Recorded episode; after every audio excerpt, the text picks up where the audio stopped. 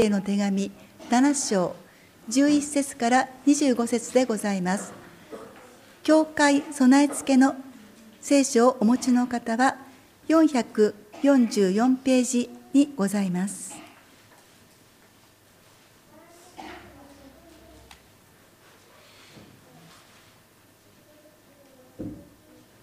お読みいたします。ヘブルビテへの手紙7章11節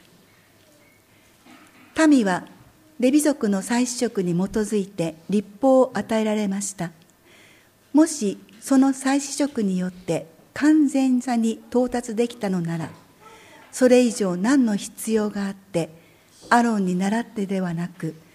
メルキゼデックに倣ってと言われる別の祭司が建てられたのでしょうか。祭司職が変われば、必ず立法も変わらなければなりません。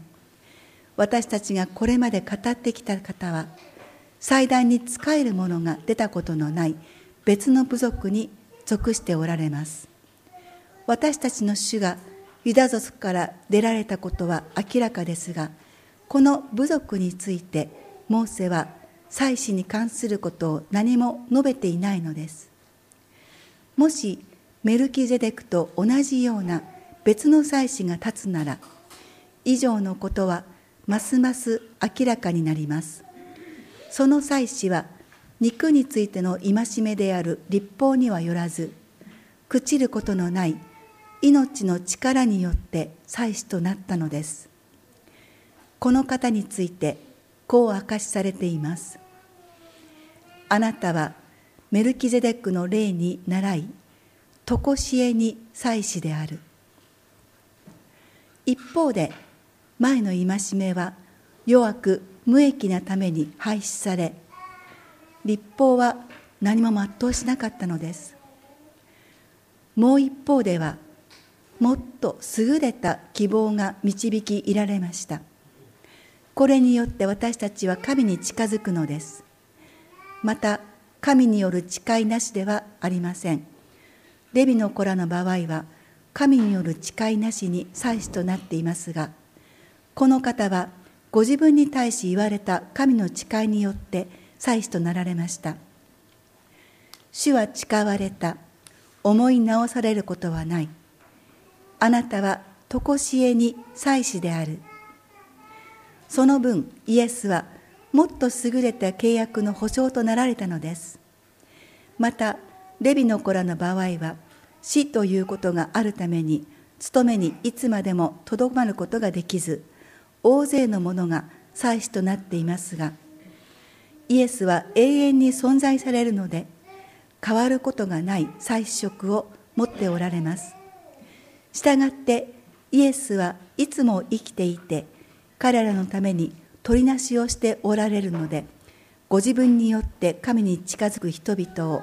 完全に救うことがおできになります。私たちを完全に救うことができる大祭司と題しまして高橋先生が御言葉を取り継いでくださいます。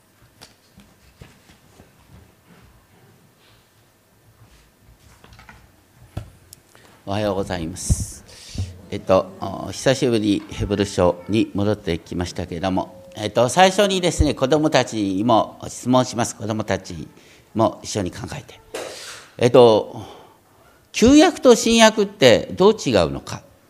お友達に聞かれたとしたら。聖書は旧約と新約がどんなふうに説明するかな。ねここにいる子供たちはみんな答えられるよね。旧約はイエス様の前。ね新約はイエス様以降ですね。でイエス様はあのご自分のことをねどうやって紹介したかっていうとねあの旧約聖書の教えはもう必要ないんだよ、なんて言ったかな？イエス様はこうおっしゃった。ね。旧約聖書に書いてあることはみんな大切なんだ。それをどうでもいいなんて教える人は呪われるって言ったんだよ。ね。イエス様おっしゃったのは、ね。私はこの立法を旧約聖書の教えを成就するために来たんだ。決して、ね、天地が消え去るまで、立法の一点一角も決して消え去ることはない。すべてが実現する。そして、あなた方の義、正しさが、立法学者パリサイ人の義に勝っていなければ、あなた方は決して天の御国に入れません。当時のパリサイ人ってのは私は正しい行いをしてるっていうことを自他ともに認めるような人。見るからに確かに正しい行いをする人だった。遅刻なんかしない。余計なことを喋ったりしない。僕よりはるかに勝ってる。何が違う？それは本当に私たちがね神様の目へり下ってこんな罪人の私を憐れんでくださいって謙遜に生きることが実はパリサイ人の義に勝るという逆説なんです。それが分かってないとですね聖書を読めば読むほど息苦しくなるなんていう人がたまにいるんですがそれは文脈を知らないからっていうことかなと思います。まあ、よくねあのあれですよ。その聖書をね新約聖書と詩篇さえあればいい。ここにはそんな人いないよな。救いっていうのはイエス様を信じて魂が天国に行くこと。間違ってはいないんだけど。そういう単純化された福音っていうのは気をつけなきゃいけないそれは実生活にあんまり役に立たないからです。早く死ねばいいのかって話になっちゃう。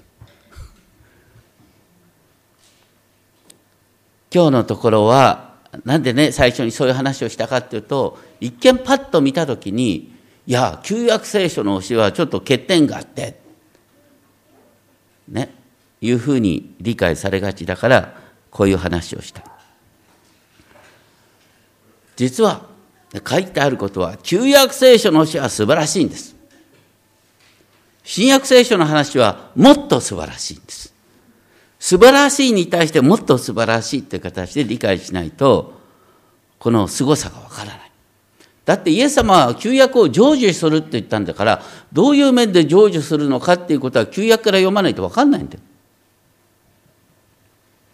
7章1節で、ですね、7章1節から見見ますけれども、このメルキゼレク皆さん、メルキゼレクっていうことを知っている人、メルキゼレク知ってますか？知らない？僕も昔知らなかった。あんまり有名な人じゃないんだよ。メルキゼレクっていう名前は、旧約聖書に2箇所しか出てこない。1箇所は、詩篇110編。でも詩篇110編っていうのはちょっとパッと見て開くと分かるけど短い詩篇ですけれども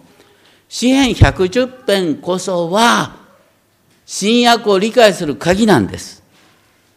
詩篇110編っていうのは旧約聖書の中で最も多く引用される詩篇なんです。同時に最も意味が分かりにくい詩篇です。でもこれ分かったらイエス様のことがよく分かる。このヘブル書の著者はイエス様を理解するときにこの詩篇110編を深くですね思い巡らしたんです。でこの方はですね最初にメルキゼレクはねサレムの王で意図高きか神の祭司でしたって書いてある。サレムっていうのはエルサレムのことです。意図高き神の祭司でしたって書いてある。アブラハムが王たちを打ち破って帰るのを出迎えて祝福しました。この話は創世紀14章18節以降に出てきます。まあそこしかメルキゼデク書いてないんです。アブラハムが、ね、ある時こう戦争をした。せざるを得なかった。大切にしてた老いのロトが、ね、北の 4, 4人の王国連合によって拉致された。拉致されたあなんだごめんなさい。拉致されたですね老いのロトを救い出すために自分の家で生まれたしもべたちをですね、えー、と共に戦いに行った。普通だったら勝てないような戦いなんだだったんですけれども主が共にいてくださって4人の王を圧倒して多くのね分取り物を取って当然ながらロトも救い出して戻ってきた。その時にですねアブラハムとそのしもべたちをですね南の5人の王が歓迎した。その中にこのメルキゼレクっていう人がいたどうもメルキゼレクに関してはちょっと別格の人間だった。ここにですねメルキゼレクに関しては父もなく母もなく系図もなく生涯の始めもなく命の終わりもなく神の子に似たものとされていつまでも祭祀にとどまっている。メルキゼレクってのは本当に分かんない人系図がない。普通旧約聖書では系図ってのはとても大切にされる。実はこの時だけエルサレムにたまたまいたのかな。で、意図高き神の祭司としてエルサレムにいた人なんだ。そして、命の終わりもないっていうから、明らかに私たちと同じ人間ではない。ね。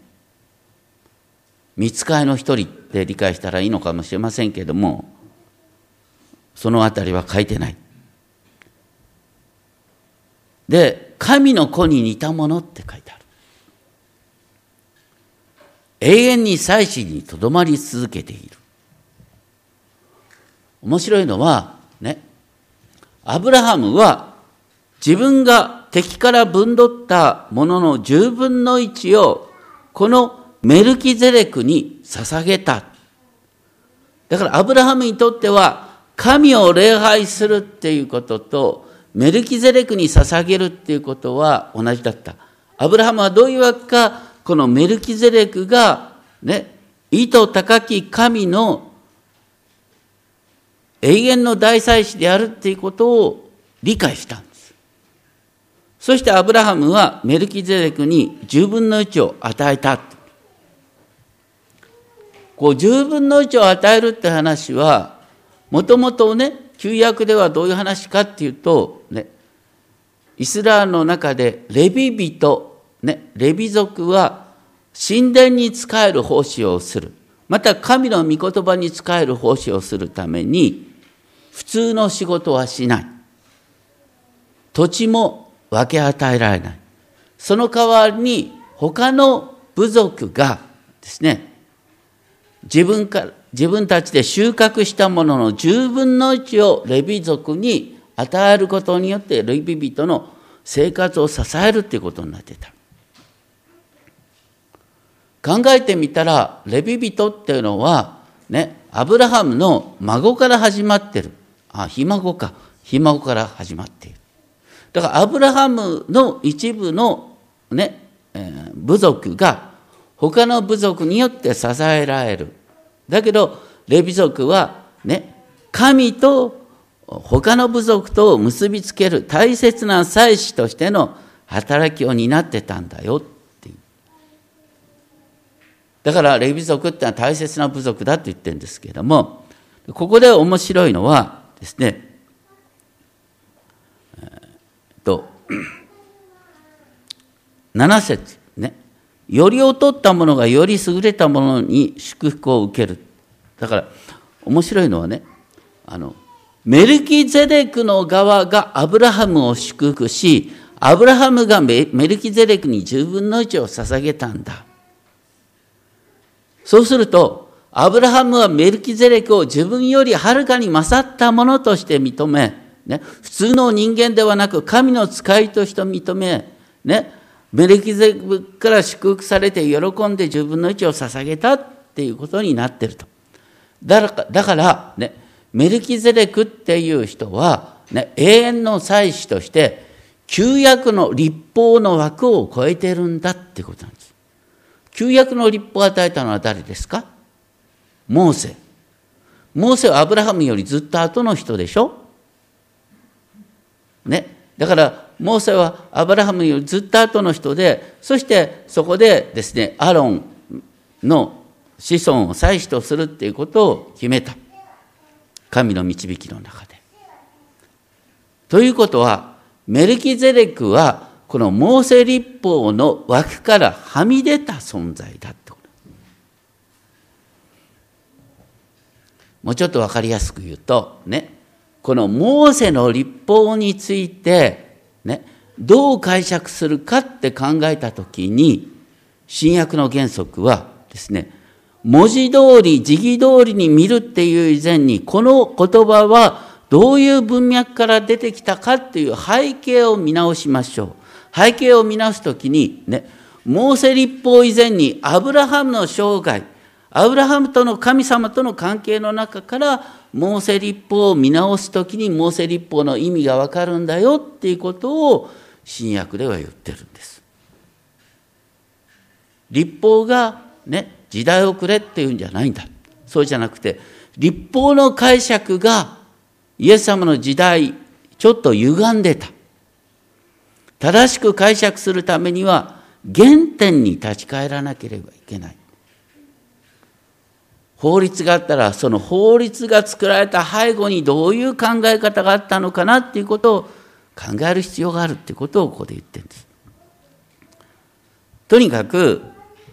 言ってることはですね、あのメルキゼレクっていう存在からイエス様の大祭司としての働きを考えるとよくわかるよっていうことを言ってるんです。で、その上で、7章11節からですね、あの、書いてあることなんですけども、なかなか理解しにくいことですけども、原文の語順では、7章11節こういうふうに書いてあるんですね。もし、完全さがレビ族の祭祀職によって存在しているとするなら、民はそれによって立法を与えられたのですが、それ以上何の必要があってメレキセレクに倣ってと言われる別の祭司が起こされたのでしょうか。アロンに倣ってと言われるのではなく言ってることはですねレビ族の祭司が完全さをですね生み出していたらっていうことを言ってるんですね。完全さって何かっていうとあの実は6章の19節にあった話、6章の19節にあった話で、死聖所の幕の内側まで人が入ることができる。神様との完全な、ね、関係ができるっていうことが完全さだった。それがですね、あの、アロンの、アロンに従っての大祭司によっては実現できなかった。イエス様が十字架にかかった時何が起きた？イエス様が十字架にかかった時にですね、死聖所と聖所を隔てる幕が上から下まで真っ二つに裂けた。ね？だから死、死聖所には年に一度だけ大祭司が治療を携えて初めて入れる場所だった。それがね、死聖所と聖所の枠がなくなって私たちはこのままでイエス・キリストの血によって大胆に神に近づくことができるっていうことが新約の恵みなんです。そういう完全さは、ね、アロンの子孫、ね、レビ族によっては、レビ族から生まれた大祭司によっては実現できなかった。だから、メルキゼレクに倣った永遠の大祭司が必要になったんだ。それがイエス様のことなんだっていうことが書いてあるんです。そして12節でですね、祭司職が変われば、ね、立法も変わらなければなりません。なかなかね、こう、訳し方が難しいんですけども。さっき言ったようにイエス様はね、立法の一点一角も変わらないって言ったよね。それにここ立法変わるって書いてある。何だろう。これは、まあ、あの、立法の運用について、まあ、立法の理解の仕方について解釈が変わるっていうふうに考えたらいいと思います。いわゆる再試食の意味が今課題になってるんだよっていうことなんです。どうして変わる必要があるのかっていうと、13節、14節に書いてあるんですけれども、私たちの主イエス様は、どの族の出身ですか？十二部族の中で。イエス様はどの部族の出身ですか？ユダ部族です。ね。ダビデの家系。ユダ部族が祭司になるってことはありえないんです。祭司になるのはレビ族だけなんです。そうすると、イエス様がね、祭司としての働きをするためには、ユダ部族の枠を超えなきゃいけない。でも、立法によると、祭司になることができるのはユダ部族だけだ。そこで、立法の再解釈が必要になる。出てくるのは何かというと、メルキゼレクっていう大祭司がいたね。メルキゼレクっていう大祭司はレビ族なんか生まれる前から存在した人なんだよ。アブラハムより偉大な人だったんだよ。っていうことで、ね、立法の言葉を否定することなく、立法を超えた解釈をできるようになるっていうことを言おうとしてるんです。面白い話。だから、ね、イエス様が大祭司であるっていうことを説明するために、メルキゼレクを持ってくることによって、立法を超えることができるっていうことなんです。そして15節 ,15 節ではですね、以上のことはますます明らかになりますっていう言葉から始まって、もしメルキゼレクと同じような別の祭司が起こされるなら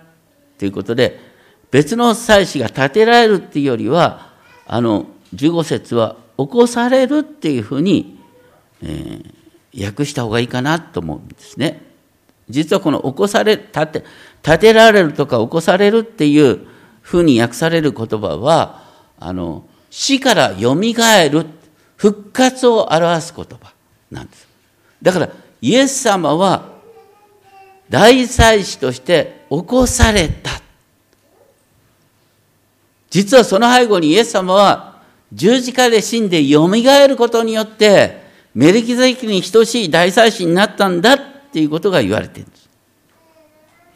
このあたり僕昔全然分かってなかった。だから皆さん分からなくても当然なんですが、ね。このヘブル書の背後には、イエス様の復活によって天に昇って初めてイエス様が大祭司になったんだっていうことが書いてある。その背後に復活があるんだって言うんですね。そしてそのことが16節でなお説明される。その方は、肉に基づく規定の立法によってではなく、朽ちることのない命の力によって祭司となった。肉による規定、肉による戒めによれば、レビ族以外のものが祭司になることができない。ところがイエス様が祭司になったのは、命の力によって、イエス様は十字架にかかったけれども、三日目によみがえった。それはイエス様の命の力によって復活した。そして、メリキゼキに等しい大祭司になったんだっていうことを指しているんです。で、そのことを説明するために、支援110編の4節が引用される17節で。ね。あなたはメルキゼレクの霊に習い、とこしえの祭司であると証しされている通りだ。証しされているっていうのは、要するに、詩編110編を通して、また、創世記14章を通して、ね、アブラハムがメルキゼレクに十分の地を捧げた。アブラハムを祝福したのはメルキゼレクだった。イエス様は、そのアブラハムの枠をはるかに超えた神の大祭司になったんだよっていうことを言ってる。で、18節はですね、これもなかなか訳しにくいんですけれども、原文の語順ではですね、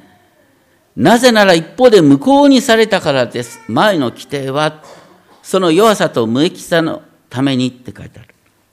要するに、あのね、立法、旧約が無効にされたんじゃないんです。そうじゃなくて、祭祀の規定が、ね、いわゆる、イエス様が大祭司になるためには、レビ族の枠を超える必要があるんだけども、それが無効にされた。なぜなら、イエス様はその枠にはまらないメルキゼデクに等しい大祭司だから。そして19節で、立法は何一つ完全にはしなかった。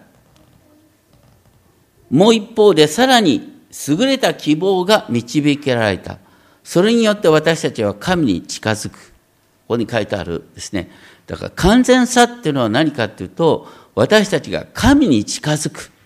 このままで神の身元に近づく完全さを、ね、立法は実現できなかったよっていうことを言ってるんです。だからこれもね、あの、パッとここだけ見たら、ね、旧約の戒めは何の役にも立たなかった。これは不完全だったっていうふうに理解される。もし旧約が何の役にも立たなくて不完全だったら、みんなが読むのは詩篇と新約聖書だけでいいって話になっちゃうんだ。それは絶対ありえない。そのあたりがちょっと誤解されてるもんだから、ね、イエス様信じて天国に行けばいいんだ。絶対早いところ死ねえよって話になる。そういう話じゃないだろう。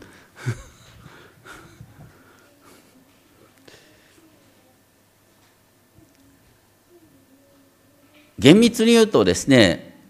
ここに書いてあるように、立法は完全ではなかったっていうんじゃなくて、完全にはしなかった。人々を全うしなかったっていうことを言ってるんです。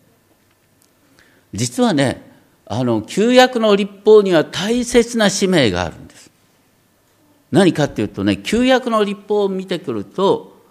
神様は本当に私たちを超えた方で、聖なる方で、ね、近づくことができない方だ。これ当たり前の話なんですけれども、ね、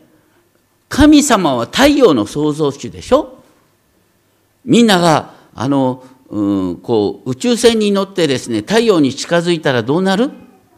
近づきすぎると宇宙船すら燃えてなくなっちゃうよ。だから太陽の創造主に私たちが近づくことできないなんて当たり前の話なんです。でも、ね、旧約のストーリーは何かっていうと、そんな太陽の創造主、全く清い方、そして汚れたものと共存できないような方が、イスラエルの民のただ中の真ん中に住んでくださった。で、イスラエルの民の真ん中のたに住むためにどういう設備が必要になったかというと、幕屋が必要になった。ね？神様は幕屋の中に住まわれるんだけども、幕屋を定期的に清めることによって、ね、幕屋がね、な、あの、一年も経つとですね、民の汚れによってですね、あの、神が幕屋の中に存在し得なくなる。だから、幕屋を年に一度、ね、大祭司が、ね、えー、ヤギの血を携えてですね、この、うん神殿のですね、聖女にこう塗るっていうことを通して聖女を清めるってことがあった。そして神様がイスラエルの真ん中に住むことができた時にどういうことが起きました？神様はイスラエルの真ん中にね、昼は雲の柱、夜は火の柱として共にいてくださった。その時に、なんと、あの、逃亡奴隷の集団に過ぎないイスラエルが、ね、逃亡奴隷の集団に過ぎないイスラエルが、無敵の民となったんです。神が真ん中に住んでくださっているから。で、神が真ん中に住んでくださっているから、パンがなければ天からパンが降ってきたん、マナとして。で、神が真ん中に住んでくださるから、水がなくても、ね、岩に命じたら、岩から水が湧き出た。神が真ん中に住んでくださることによって、イスラエルの民は、どの民よりも優れた民と見られるようになった。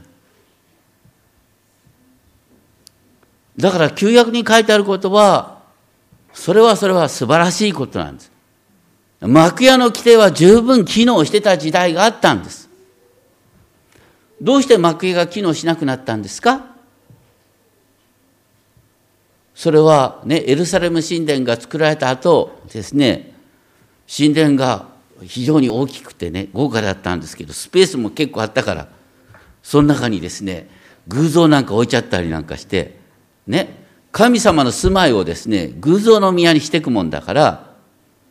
神殿が神殿として機能できなくなったんでしょ？悪いのは立法が悪いんじゃなくて人間の罪だったっていうせいでしょ。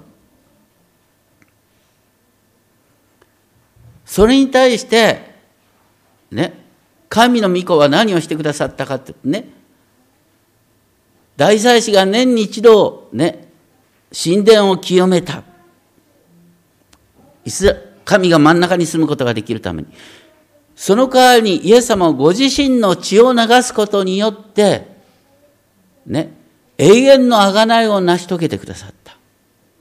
だからイエス様が永遠の贖いを成し遂げてくださったから、神殿が必要なくなったんです。だから私たち、ね、旧約によると、みんなエルサレム神殿でしか、ね、礼拝捧げられなかった。生贄を捧げるのはエルサレム神殿しかなかった。それが私たちどこでも礼拝できるようになった。そしてイエス様の皆によって罪の許しを受けられるようになった。だから、ね、言いたいのは、旧約に書いてある、ね、こう、聖なる神が民の真ん中に住むことができるっていうことは本当にすごいことだったんだ。ね。そういうわけから出てくることは、ね、神様は私たちの交わりの真ん中に住んでくださるんだ。だから私たちの交わりはすごく聖なるものなんだ。そして私たちは共同体として今、神の宮を立てて、神は私たちのこの真ん中に住んでくださるんだっていうのは、旧約から出てくる話なんです。そして、ね、神は、ね、私たちと共にいてくださる。旧約においてですね、神がイスラエルと共に会ってくださった時に、天からパンが降ってきたとか、敵に打ち勝つことができた、水が湧き出た。それと同じことが私たちの障害の中で起きるんだよ。今ここで神が共にいてくださるんだ。そのためにイエス様が永遠の贖いを成し遂げてくださったんだよ。っていうことを言ってるんです。実は旧約に書いてあることはそれとね時代的な制限があるんですけれども旧約においてイスラエルの民をね他の民とは分離するっていう必要があったんです。これは祭祀規定とぴったりと合ってるんですけれども祭祀規定ではあの人々を神に近づけることそして祭祀規定とセットになっている食物立法っていうのがあった食物立法は何かっていうとイスラエルの民を他の民と区別するためなんです。食べ物が違うと、ね、人と人とは、ね、あの、一緒になり得ない。昔の時代は、一番の恐れは、イスラエルの民が違法の民に巻き込まれてしまって、偶像礼拝に巻き込まれてしまうっていうことだったから、そうしないためにイスラエルの民を他の民から区別するために食べ物の規定が必要だった。イスラエルの民は今もそうですけれども、ね、肉を食べるにしても特別な料理の仕方をした肉じゃないと食べないんです。血はついてるとダメなんです。脂肪も除かなければ、除かなければいけないんです。豚肉も絶対食べないです。日本人は、やっぱりエビ食べたいよとか、カニおいしいなとか、北海道のカニおいしいんだってとか言ってね。俺は旧約の民ありえないんだよ、カニ食べるなんて。何を言っとんだ汚れた生き物って話なんです。それが私たちね、そういうものを飛び越えて神に近づくことができるっていうことは、その旧約のその食物立法がね、祭祀規定とともにね、不要になった。間違ってたんじゃなくて、イエス様が全部を全うしてくださったから。でイエス様の救いをね、実は新約においてこう見るといいんですけれどもね、あの、エペソ書の一章の十節にあることなんですけれども、一切のものがキリストにあって一つに集められる。一切のものがキリストにあって一つに集められるっていう言葉。これが実はね、あの、エペソー書を言った時に繰り返してましたけども、新約を読み解く鍵なんです。一切のものがキリストにあって一つに集められる。英語でリキャプトゥレーション。キリストを頭にして一つに集められる。それがね、ユダヤ人とギリシャ人がキリストにあって一つに集められる。日本人と韓国人がキリストにあって一つに集められる。そういう民族の和解がキリストにあって成り立つんだっていうことは、新約のユニークな教えなんです。ペテロさんが、ね、ある時ですね、神の導きの中で、ローマの百人隊長、イタリア隊という明らかにですね、違法人の百人隊長の家に招かれた。でも躊躇した。違法人の家に入るなんていうことはユダヤ人はできないんだと思ってた。その時、ね、ペテロに特別な啓示があって、ね、人の十章に出てますけれども、すべてのものを神様は清めたんだと言って、そして違法人の家に入って食事ができた。これはすごいことだったんです。このヘブル書のね、7章の、ですから、18節、19節に書いてあることはそういうことなんです。祭祀規定、で、祭祀規定に伴う食物立法が不要になった。それはキリストにある再統合が起きたからだと。この、だから、こう新約によるキリストにある再統合ってことはどれだけ大きいことか。私たちはね、世の人々と一緒になる、巻き込まれるなんていうことを恐れなくても、私たちの中に精霊ご自身が住んでくださってるんだから、もう大丈夫だよっていう話になったんです。そして、20節、21節は、交差構造になってるんですけれども、こう、その上、これは誓いなしに起こったことではありません。彼らは誓いなしに祭司になった。レビ人は誓いなしに祭司になったけれども、この方、イエス様は誓いによって、あの、祭司になった。その誓いが再び、支援110編の4節から引用されて、主は誓われた、思い直されることはない。あなたは常しえに祭司であると。要するに、イエス様が常しえの祭司となったのは、神の誓いによるんだ。そして22章、22節によると、イエスはもっと優れた契約の保証となった。旧約の契約は優れた契約だったんですけども、もっと優れた契約が今生まれたんだよっていうことを言った。で、23節に書いてあることはですね、レビ人の場合は祭司になってもバッタバッタと次から次と死んでいくから、ね、多くの祭司が必要だった。ね。妻子の補充も必要だった。病気になったらなれないからとかね。ところがイエス様は永遠の妻子であって死に打ち勝った方だから、もう大丈夫なんだよっていうことを言ってるんです。実は15節、16節の背後には、イエス様の復活がある。ヘブル書というとですね、僕が一番好きな御言葉がヘブル書2章の14節、15節。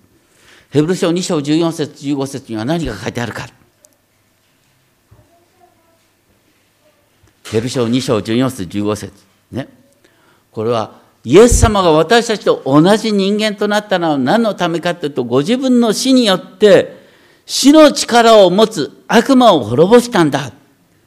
そして私たちが知らないうちに死の恐怖の奴隷になっている。そういう私たちを死の恐怖の奴隷状態から解放してくださったんだっていうこと書いてある。だからイエス様の大祭司になられたっていうことの中にイエス様の復活があってで、イエス様の復活は私たちを死の奴隷状態から解放するものであったっていうことが実は示唆されているんだよ。でそういう意味で最後に25節の原文では、従ってイエスは人々を完全に永遠に救うことがおできになる。完全に救うっていうことの、ね、あの、新化訳の脚中見ると永遠にとも訳される。あの、この完全っていうことは、ここはすごい言葉が使われてるんです。あの、と普通の完全じゃなくて全面的な完全さって書いてあるんです。全面的な完全さ。イエス様は私たちを全面的な完全さによって救うことができるっていうことが書いてある。今話したようにね、旧約の教えによって、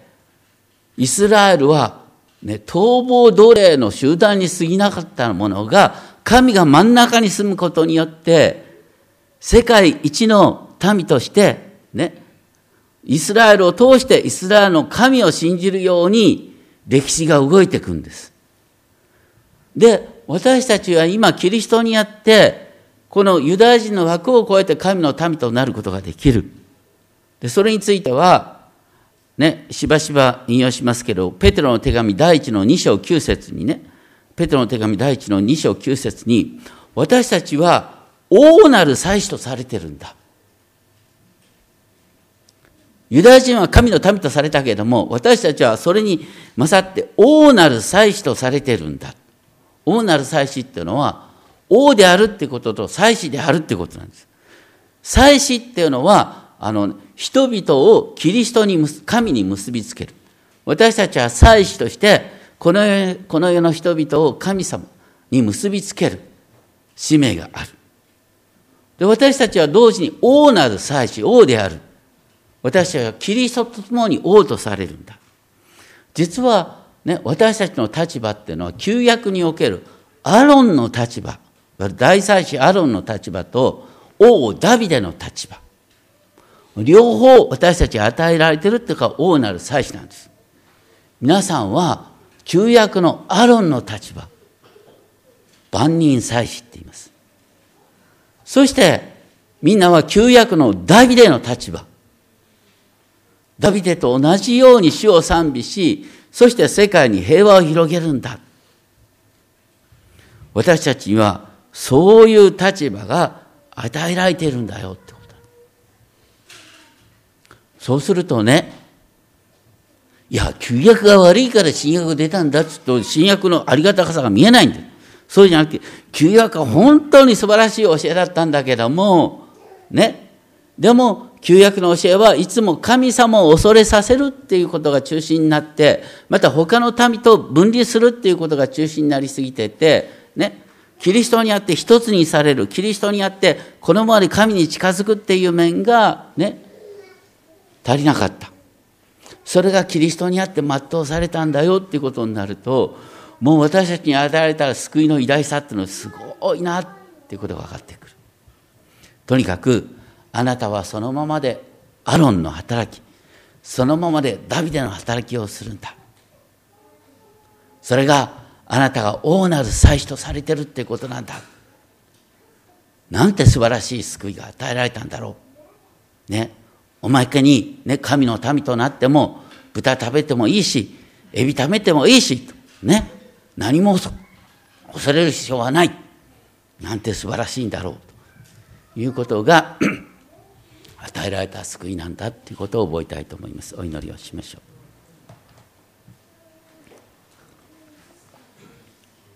天のお父様私たちは旧約の素晴らしさをしばらくしばしば見過ごしてしまいますそうではなく本当に 神様が民の真ん中に住むということがどれだけ偉大なことだったかを旧約から教えられます。で、キリストの十字架を通して私たちはこのままで神に近づくことができる。